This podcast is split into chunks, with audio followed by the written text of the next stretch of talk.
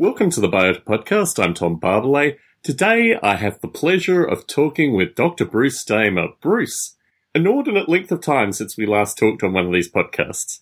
It completely is, Tom. It's uh, been way too long. I mean, it might have been two, three years at this point. Yeah, but, but well, I'm not even sure because, I mean, you and I talk, and then sometimes we talk on podcasts, and then sometimes you come to Netflix for lunch. I mean, we have a wide variety of ways that we actually communicate.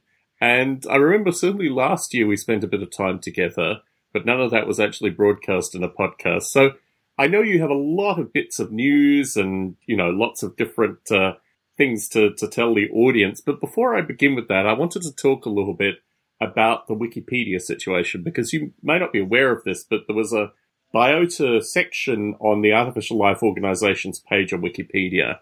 And in May, a number of pages were deleted, including this one, and a few pages associated with stuff that I had done as well. So Wikipedia seems to be going through a series of changes associated with how they present information. And in doing this, I mean, the wiki pages on Biota and Noble Ape and all these things, they were written by listeners to this podcast, a gentleman by the name of Jay Lemon, who I interviewed maybe two thousand six, and a couple of other people who had appeared on the early Biota podcast took it upon themselves to create a series of wiki pages, and they have, I think, almost all been deleted now, you know, twelve years after they were first written. I had some interaction with the process, but I'm I'm wondering, as you listen to this, what are your thoughts on how a community can create, you know, wiki pages that survive the test of time? You know, I'm a terrible person to ask this question because I don't even have a I have no Wikipedia page of my own, and you know, pretty much I'm I'm like there's I have no presence on Wikipedia except for the mention of the Digibarn, and maybe that's been deleted. I don't know. Mm. I think you're in the you're in the John Draper Captain Crunch article. I'm pretty sure that's still in place, and the interview that I took and then donated to the Digibarn, I think, is still there. So small little bits and pieces. But what are your thoughts? Uh, it's difficult because, I mean, who's doing the judging of whether a community is real or active or historical? I mean, it seems very unacademic and unscholarly to delete articles that have been around for a long time. I don't understand that as a form of censorship or something. Hmm. Well, as you know, I've been going through my own experiences, and I, I don't know, part of me wonders whether it was associated with that, because certainly the fellow who did a majority of the deletions who I actually interacted with after the fact really didn't look at any references. I mean, the whole nature of it was just deleting stuff quickly. He had a kind of group of, of flunkies that, you know, exclaimed delete, delete, delete through the thing. But there was one person who came back and provided a bunch of references. And she said, actually, there were enough references there for the deletions not to be taken place, which was curious because, you know, that was my feeling as well, that everything was surprisingly well referenced and, you know, it was held together. And it certainly wasn't isolated. So she then took all these pages into her own, whatever, user space on Wikipedia. But I have no indication that, I mean, she hasn't done anything with them. It just appears that they're all hidden. So we're in a kind of strange position currently. And I think the nature of the deletions was so rapid and without any means of review. But my understanding is that this occasionally happens on Wikipedia, and it's just part of the way it exists. So it is all very curious. Mm-hmm. I've had communication with Tim Taylor uh, the past day or two. He did a special event at the recent A Life conference in Newcastle in the U K. And he had a few, you know, folks that turned up that have historical involvement with Wikipedia. But I think the timeframes for I S I L, the International Society of Artificial Life, is much longer than the speed at which this deletion has taken place. And I don't think they're in a space where they're actually talking about resolving the deletions that have occurred. So it is a rather curious situation. I will, however, if you're if you're willing to be humoured, Bruce, provide my solution to this problem. Yes, please. In a slightly roundabout way. My solution to global warming is to grow tea in the Bay Area. And I now grow delicious tea, which I give on to my co-workers, as the Bay Area becomes hotter, drier, and basically the next the next thing to grow is pineapples, I think. That's what has happened uh, to the weather here. I feel the same way with regards to this Wikipedia situation. all I can continue to do is produce, you know, stuff with Noble Ape, release podcasts, do basically what I was doing twelve years ago when the articles were originally written. And hopefully some of this, which I think is very much with your philosophy as well, some of this will eventually stick enough that someone else will want to take on the task of writing these Wikipedia articles. But all we can do is do good work, right? Oh, that's all we can do, you know, and in a sense, it's for others, it's for history to uh, record or recall what's going on. Yes, yes. Now, let's talk a little bit. This podcast, in terms of a historical legacy, is associated with a series of conferences that you kicked off in nineteen ninety-seven, right? nineteen ninety-six, nineteen ninety-seven? Yep, yep. But what you're talking about now associated with Biota, and what you're going to do with biota dot org, is associated with a new entity that folks would have heard evolving through the EvoGrid discussion and certainly some of our later recordings. But for folks listening in, what is what is going on currently with the Biota Institute? What is the vision, and where is this thing going as you see it currently? Well, we've uh, got all of our paperwork back from uh, both the federal and state authorities now, because you now have to register with the uh, basically the Attorney General Charitable Trusts Group. So that wasn't the case back when Contact Consortium, its predecessor, was for twenty over twenty years ago. So I finally got that. It just takes months and months. So now we're registered with all three agencies, and what's happening around the world, it's it's actually pretty good timing with this, because different research groups are taking up this origin hypothesis that uh, Dave and I came up with, and they're doing active field work and science. And in fact, one of the students from Australia has been staying here at Ancient Oaks for the last month, uh, going down to the lab and being trained and doing really good work in polymerization and getting ready to go and support the next trip to New Zealand. So it's it, that's from the University of New South Wales. Mm. So there's that. There's a group in Japan. There's a conference in Japan. There's a conference in Quito, Ecuador next year. Um, you know, at the recent Astrobiology Science Conference in Seattle, there was seven hundred fifty people, and we had a Origin of Life mega session with twenty speakers and two dozen posters and just an all-day thing that I chaired or co-chaired.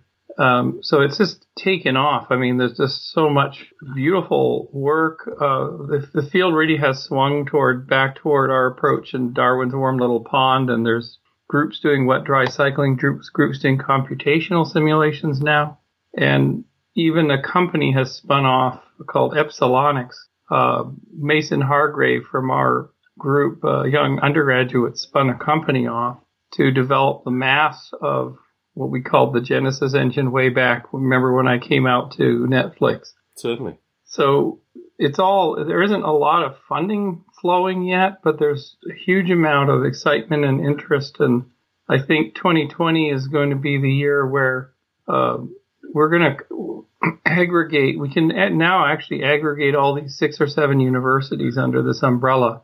But we have to find, is it that we go for, and we're always back to the same question you've always posed, do we go for high net worth uh, investors, you know, philanthropists? Do we, you know, it's it's priming, but it hasn't found its uh, its sponsor, its champion yet. And you mentioned computer simulations. Obviously, folks listening in who are, I don't know what one would call them, like Biota faithful, like, you know, listeners to the Biota podcast that, you know, have, you know, Langton books in their bookshelves, this kind of stuff, Dawkins, Langton et al. What kind of computer simulations are going to be run in this field? And will there be a reach back into historically what Biota was to pull some of these ideas into what the Biota Institute is now? Absolutely, yes. Uh, in fact, I'm very excited because we are reaching back now. And, and here's how it goes. So, you know, doing a lot of artificial light simulations seemed to suggest that emergent phenomena were possible de novo uh, in the simulations. And we saw that in Tierra. We see that in Noble Ape. Mm-hmm. Uh, one of the comments that Tom Ray always made about Tierra was um, that I can't see more than just sort of uh, what he called sort of a virus action or competition for monomers. He's not seeing an open-ended system of emergence in Tierra, and he explained it at, at, at Biota One mm. in the di- digital Burgess in Banff. He explained because actually it was up on the way up Mount Rundle that Tom turned to me and he said, the reason Tierra cannot do open-ended simulation is because there's no encapsulation of sets of polymers that have interaction. Mm. They're just they're just bare naked molecules. There's that is there's no organelles. There there's there's not the things that you find in cells, uh, functional units. And so in in a real way, the journey all the way from that conversation to meeting Dave Diemer, switching to chemistry approaches to emergence, which is the origin of life question itself, and then actually getting in the hot spring in Rotorua last year, getting protocells to form and polymers of great length, I mean hundreds of base pairs long R N A to form in the hot spring setting and get encapsulated in trillions of these membranous protocells, you know, doing it in the hot spring environment. Um, we're now to the point where, hey, we found a way that nature can self-assemble sets of polymers. So they're they're not like Tierra organisms, but they're linear polymers with that can have can derive function. Because if you get a sixty mer or one hundred mer uh, piece of R N A, you can actually at random uh, evolve, or basically from the background, a, uh, a ribozyme. And a ribozyme is a folded piece of R N A that can do jobs. So it's a weird thing because it's an informational polymer, but it can fold and do do things. And uh, so it's like a protein, and it's it's like the combination of what proteins do and what D N A does. So we're now at this step that Tom Ray put out, which is if if we can create a computer simulation now of random generation of things like R N A and things like peptides in sets, uh, that is simulating protocells, and run them through selection processes, and then in the computer simulation, find actual stuff that emerges, like a pore forming, you know, a membrane-attached polymer, or one of Stuart Kaufman's autocatalytic sets emerges in the simulation and makes the surrounding protocell more stable and more replicable. Then we're really on the track to open-ended emergent stuff that isn't necessarily in a virtual world of artificial, an artificial virtual world. It's actually tied to chemistry. So then we go back to the hot spring or the laboratory and we, we do the same thing. And we try to see this, the, the same emergent, an autocatalytic set or a pore emerge from actual monomers, uh, from actual, uh, you know, actual prebiotic prebiotically plausible monomers. So we see it working in the chemistry, which is much, much harder than working in simulation. It's interesting, actually. I talked to Tom Ray, I think, in two thousand ten. I'm not sure if you heard that conversation. He was interested at the time in neuromorphology with the view that I think I actually link his work in my thinking to Ken Stanley's work and also um, a few other folk who we've interviewed that were interested in this area. But he was then talking about things which I think link very neatly into what you're describing with these uh, polymers. And I think what's interesting is he his ideas changed over time. And he certainly was less interested in traditional artificial life. In fact, really, he hadn't looked at the field for a number of years when I talked to him in two thousand ten. But it sounds like he was at a point of his own a simulation where he could be brought into this kind of conversation very easily. Yeah, I mean, uh, Tom, you know, the last time I had contact with him was working on neuroscience. That's exactly what I'm saying. He was interested in, in neuromorphology and how you actually simulated that, which uh, at the time seemed to me to fold perfectly back into intelligent agent simulation. Um, but, you know, he had his own particular vision. But yes, I think it's interesting looking at him in, you know, multiple phases of his of his life and his work, because I think he would be very sympathetic to a lot of the stuff that you're talking about now, um, or at least who knows where he is nine years after I last spoke to him. But certainly, yeah. You know, nine years ago he was talking about these kind of ideas, but associated with mapping this into neurons, basically. Well, in uh, a week and a half, I'm going up to the consciousness hacking meeting in San Francisco and presenting the link between uh, the origin of life and how consciousness actually works. Mm. And I've been doing this now for, so that's possibly uh, reaching back to Tom Ray where he is now. Mm. But um, taking the very great stretch of saying that if we feel we found the processes, the simple cycling system with its properties that leads to the biological world, that that simple cycling system actually underlies everything, including human culture and consciousness, mm. and even technology. That there's there's three fundamental principles we've derived uh, from from the system we see in the lab that may be the general applicable system that is capable of emerging uh, any any behavior. And and that's that's the basis of Epsilonics. They've just done their first white paper and presenting. They're going to be presenting it. Actually, I'm going to be presenting it to uh, Google's office of the C T O probably in a couple of days um, because Google's quite interested in all this because of its impact on A I and machine learning. I think the difficulty with Google is it's historically embraced this kind of technology in order to not put it into anything. Well, very occasionally putting it back into things which are publicly and scientifically scrutable, but the difficulty with Google or any interaction with Google is associated with the ownership of ideas and the quieting of communication around these ideas. I mean, we've seen it in our community associated with a few folks who are, you know, full-time Googlers and are working on things which mean that they can't actively, you know, work on their or discuss their prior work even. So mm. it's interesting, the obviously being funded to continue this work, but then being quietened by the relationship with Google. I mean, what what's your thought associated with that? Well, we had two meetings with them, and um, a particular individual there is in charge of A I projects, um, A I like for, forward edge research, mm-hmm. and he's associated with NASA's Frontier Development Lab, and that's how I got to meet him because I presented at F D L back in at SETI Institute in, in January. And he's extremely excited about what we're doing and talking to us about. He actually is, in a sense, becoming a bit of a guide as as uh, Epsilonics and Mason get it started. Uh, and we're, um, you know, we're sort of taking his advice. Um, he's he he talks about these kinds of issues, and he talks about possible avenues for Google to provide financing and possible avenues for us to just get our own independent support through consulting. Hmm.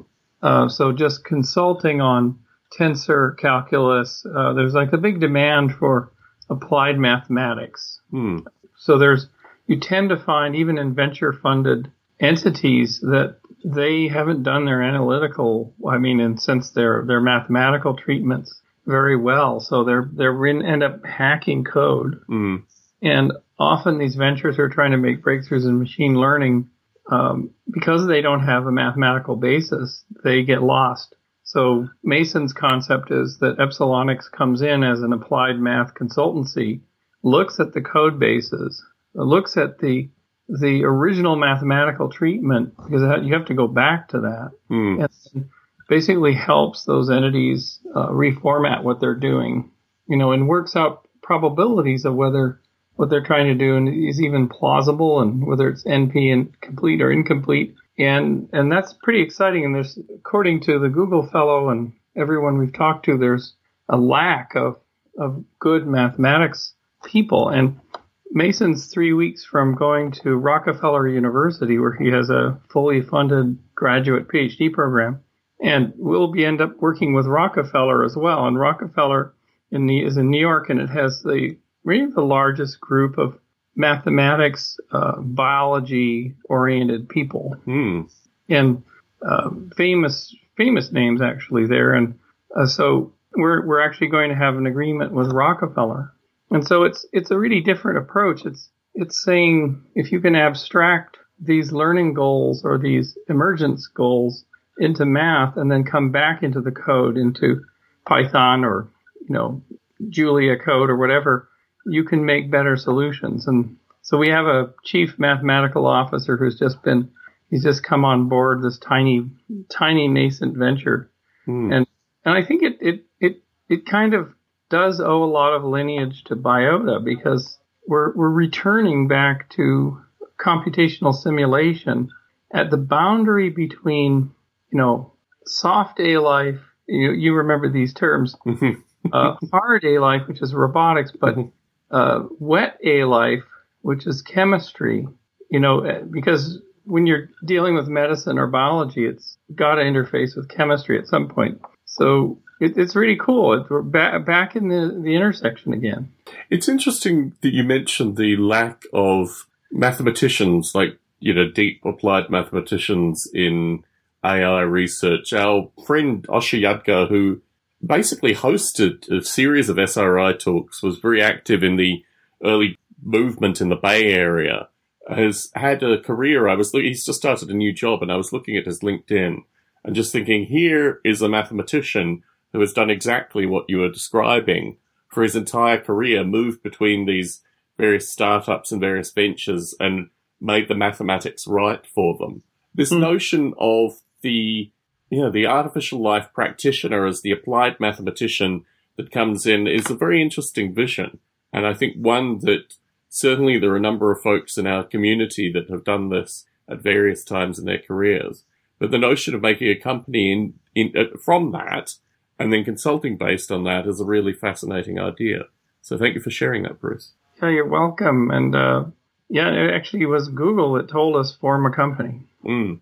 So um, and we said, why? And they said, because then you have a container for all this, what you're doing, your intellectual property, and Uh, we have we have someone we can talk to. So Mason went off and formed a company as a twenty-one-year-old undergraduate.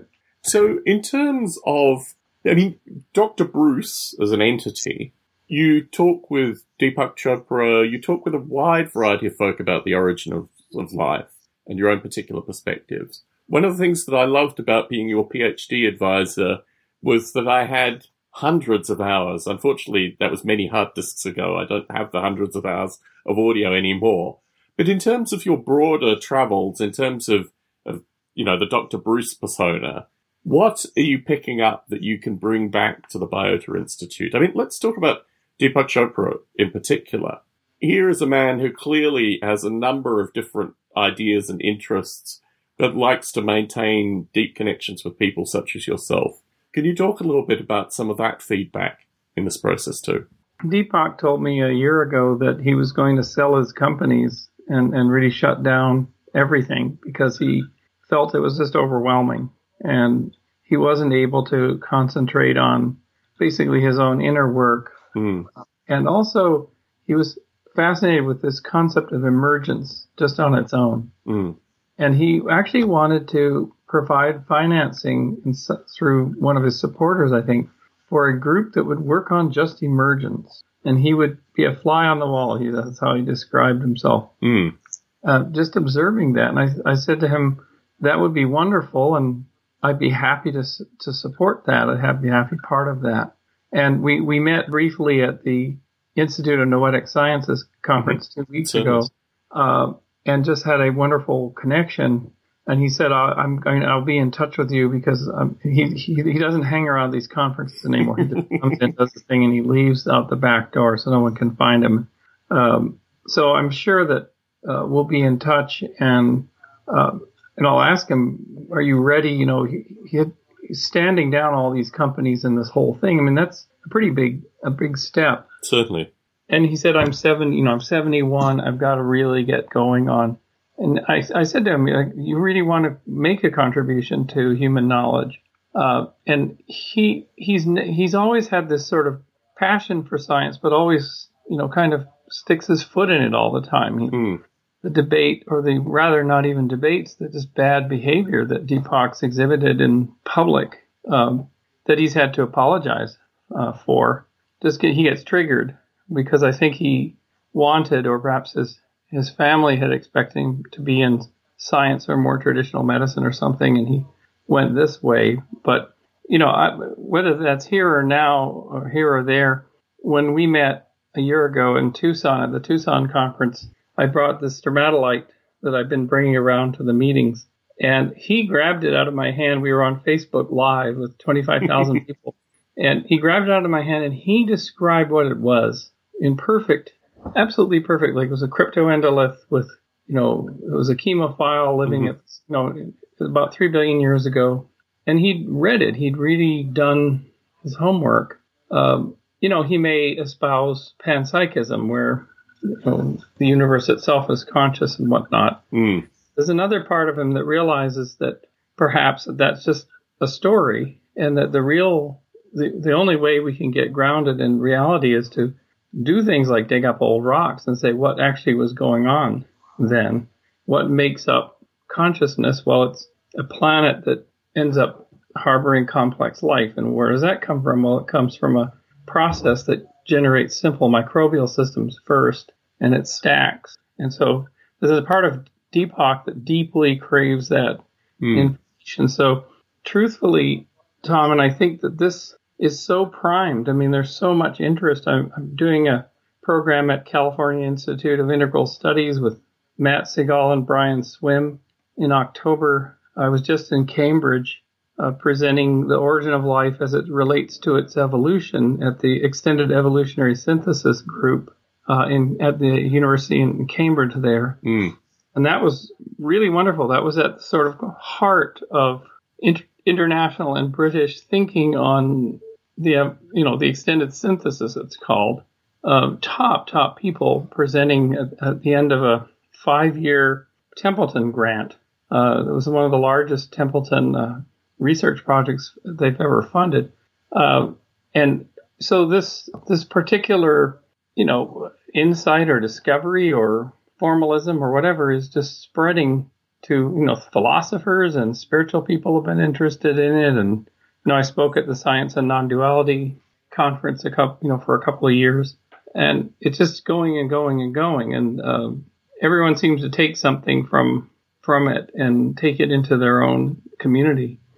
The study of emergence is something I'm currently creating a Noble Ape iPhone app, which is specifically intended for people that use calming apps. There's a very particular kind of philosophical, meditative group of folk that put substantial money into apps. I'm not releasing it for a charge, though. But I thought the the original users of Noble Ape, a portion of them, used it for calming, relaxation, and reflection.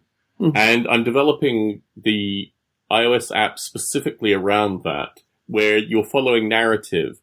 You're seeing the apes interact. You're seeing it's almost like a soap opera generator, but in software, but really showing emergent complexity in an introduction which is very non-confrontational. So I'm even slowing down the simulation intentionally to make it more human accessible. And I think what I did historically was release Noble Ape for, you know, I just put it up on software sites and people would play with it.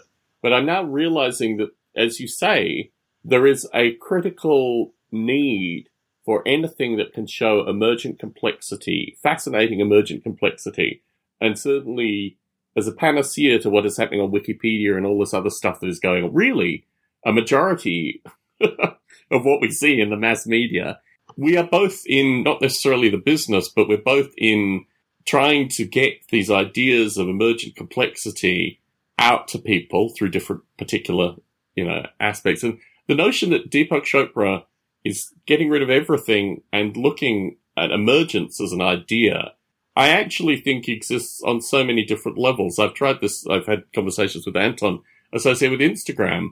You just put things out there on Instagram and immediately you have, you know, six, seven people who are all interested in talking about this thing just through visual effect. So I think it's a fascinating time because so much of, you know, what we have presented goes so far against this quiet, reflected, learning, you know, building. These kind of notions are the antithesis of a majority of what is shown in the popular media. We provide an uh, an antidote to this world, right? Is this the way you see it, Bruce? Yeah, I think there's a huge amount of dissociation and people being lost in stories now. They're mm. just flooded with stories, you know, from conspiracy theories. Oh, my goodness.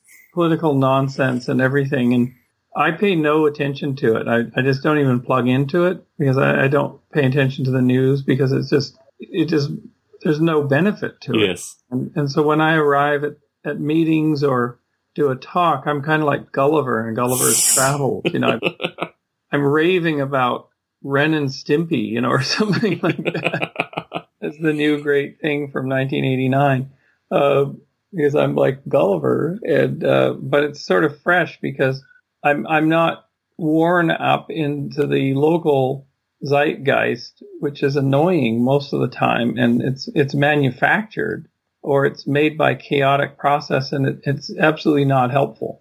Yes, for where we're at.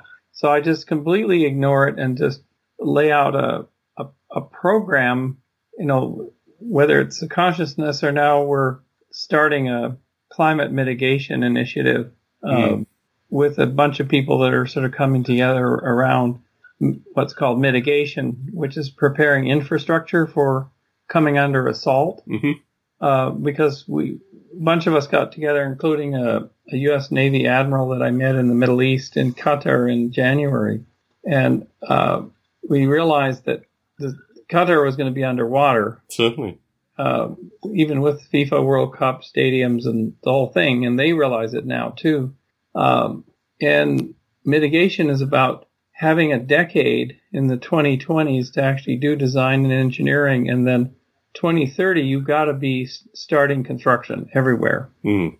Uh, in the Central Valley for the hurricanes that are going to come through from the Gulf of Mexico and plow through Los Angeles and go all the way up. Yes. Uh, that's, that's guaranteed to be happening. So you have to change all the agricultural base in California, and that's a big job. And, and then Facebook and Google are at sea level in the Bay Area, and the Bay Area needs a seawall. It's just going to need a seawall, and no one is working on it. Mm. And it's been a study or two. And Admiral Norman Hayes, uh, when we were discussing this in January, said, we need a national convention and a national roundtable and involving all the interested parties, the grassroots groups, the Pentagon, Army Corps of Engineers, who are going to actually do a lot of this, um, and companies and local property owners and transportation groups and agriculture and cities, um, all are trying to formulate response. Uh, but we can create a network of experts. And I came up with a name for it a month ago, Climate Mitigation Associates. Mm-hmm. And this, we're going to actually have our first meeting on Saturday, um, with five, five local people, and possibly get ready to go and see Admiral Hayes and, and a couple of other people of, in, in the military who are very, very passionate about this. And we're just ignoring, you can just ignore all of the, uh, political stuff completely, because we will have the the lead into big finance, and big finance will finance all these projects. Yes. Mitigation, and that's what turns the world. And we just, the political people have no, they have no seat at the table. They're not part of, part of this. And it, it's all going to come down to vested self-interest, which is what moves, moves stuff big and fast. So that's, that's the, that's actually the most important thing. I think that I'm in, I'm a small part of this thing, but I mean, mm.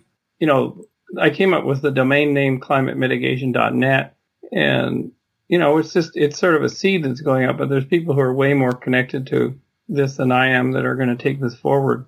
Well, unfortunately, I'm out of tea. Otherwise, I'd send you a tea parcel for your Saturday meeting. I mean, what I find fascinating about looking at the changes in botany based on what has occurred means, you know, what, you, you know, the areas that used to grow wine in Northern California, that whole thing, that whole viniculture thing is basically lost now. So mm. looking at tea, and actually the tea that I grow, certainly amongst my co-workers and what have you, is pretty sought after now. It is of amazing quality and amazing flavor, actually. It is fascinating how removing yourself from the narrative enables you to think of other, you know, solutions. I mean, how do you actually strategically plan this thing? Where do you move to? Because the, the narrative is so hollow, the political narrative associated with this. And in particular, you know, the small lamenting outcry, as you say, what needs to be found here are solutions that are clearly going to be... Ne- and it's interesting, actually, you say twenty years. I had to... I stayed with Roy Plotnick, former Biota participant, I don't know, maybe seven years ago now, I'm embarrassed to say. And he was teaching environmental science to, I think, undergrads. And I said to him, hmm. why aren't you more honest associated with this thing? This whole narrative associated with, like, if we do this, this, this, this, and this, then maybe things won't get worse. I mean, I think clearly the circumstances had changed irreparably even a decade ago. And what we see now in California, particularly Northern California, where it doesn't rain at all for most of the year, it's becoming a desert. You know, in, you talk to locals about what it was like. I used to live here twenty years ago. I remember what it was like twenty years ago. So mm-hmm. This whole narrative is, is disconnected from what people, you know, what the media is, you know, stirring people up about versus what thinking, you know, on the fringes perhaps of science, but certainly thinking scientific folk have to do. So uh, I really do applaud this work, Bruce, because I think it's, it's necessary. If anything, I would shrink your timeframes. I would start be planning, you know, the engineering now, not maybe in a decade's time, but start considering it now, because certainly with regards to sea levels and these kind of things, we need strategies in place now. And in the San Francisco Bay Area in particular, the appetite for doing this kind of mitigation is not in the current politicians. So the narrative needs to be completely changed right now. Yeah, Google Google had told the county of San Mateo that they were willing to finance the studies. So, I mean, there's there's an interesting thing, which is the corporate interests. And there's now an international movement of, of airports. Mm. Because seventy-two percent of the world's airports are under direct threat. Yeah. And um, Haneda, which is the big new uh, international uh, on pylons in Tokyo Bay, mm-hmm. They built it three feet too too short. Mm. Uh, so they're going to have, and it's not that the runways will be overrun because it's still pretty high up.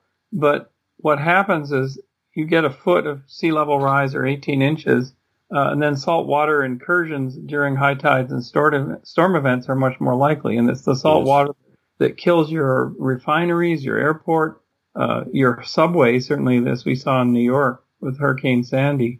It's the saltwater incursion. This has been happening to Chevron's facilities in Houston. Mm. And so Chevron went to the Houston Ship Canal and Army, Army Corps of Engineers and said, this is a real problem, guys. It, we're seeing salt water here, and it's rusting all of our, our stuff. And and that also affects rail.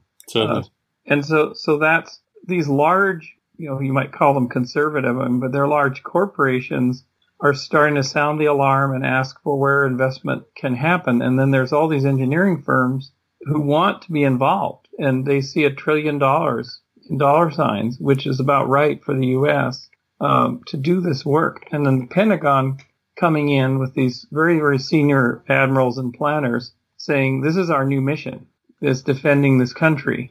And even uh, politicos, I mean, people who are more pragmatic bent looking at the planning for this thing realize we have to merge the economic systems of Mexico, El Salvador, Guatemala. All of them has to be single merged thing with the United States because we're going to need forty to fifty million skilled labor, uh, workers to do all this, especially the concrete work. So the economies are going to have to become unified.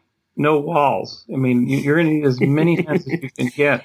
Well, you need skilled laborers to build different kinds of walls. There are walls, but just not the walls that, you know, immediately spring to mind, right? Yeah, and as as this movement and this realization gets in force, it'll sweep away all this other nonsense. And and it has to sweep it away within a decade because, you know, what Admiral Hayes said was, if we're not building by twenty thirty, we're really screwed.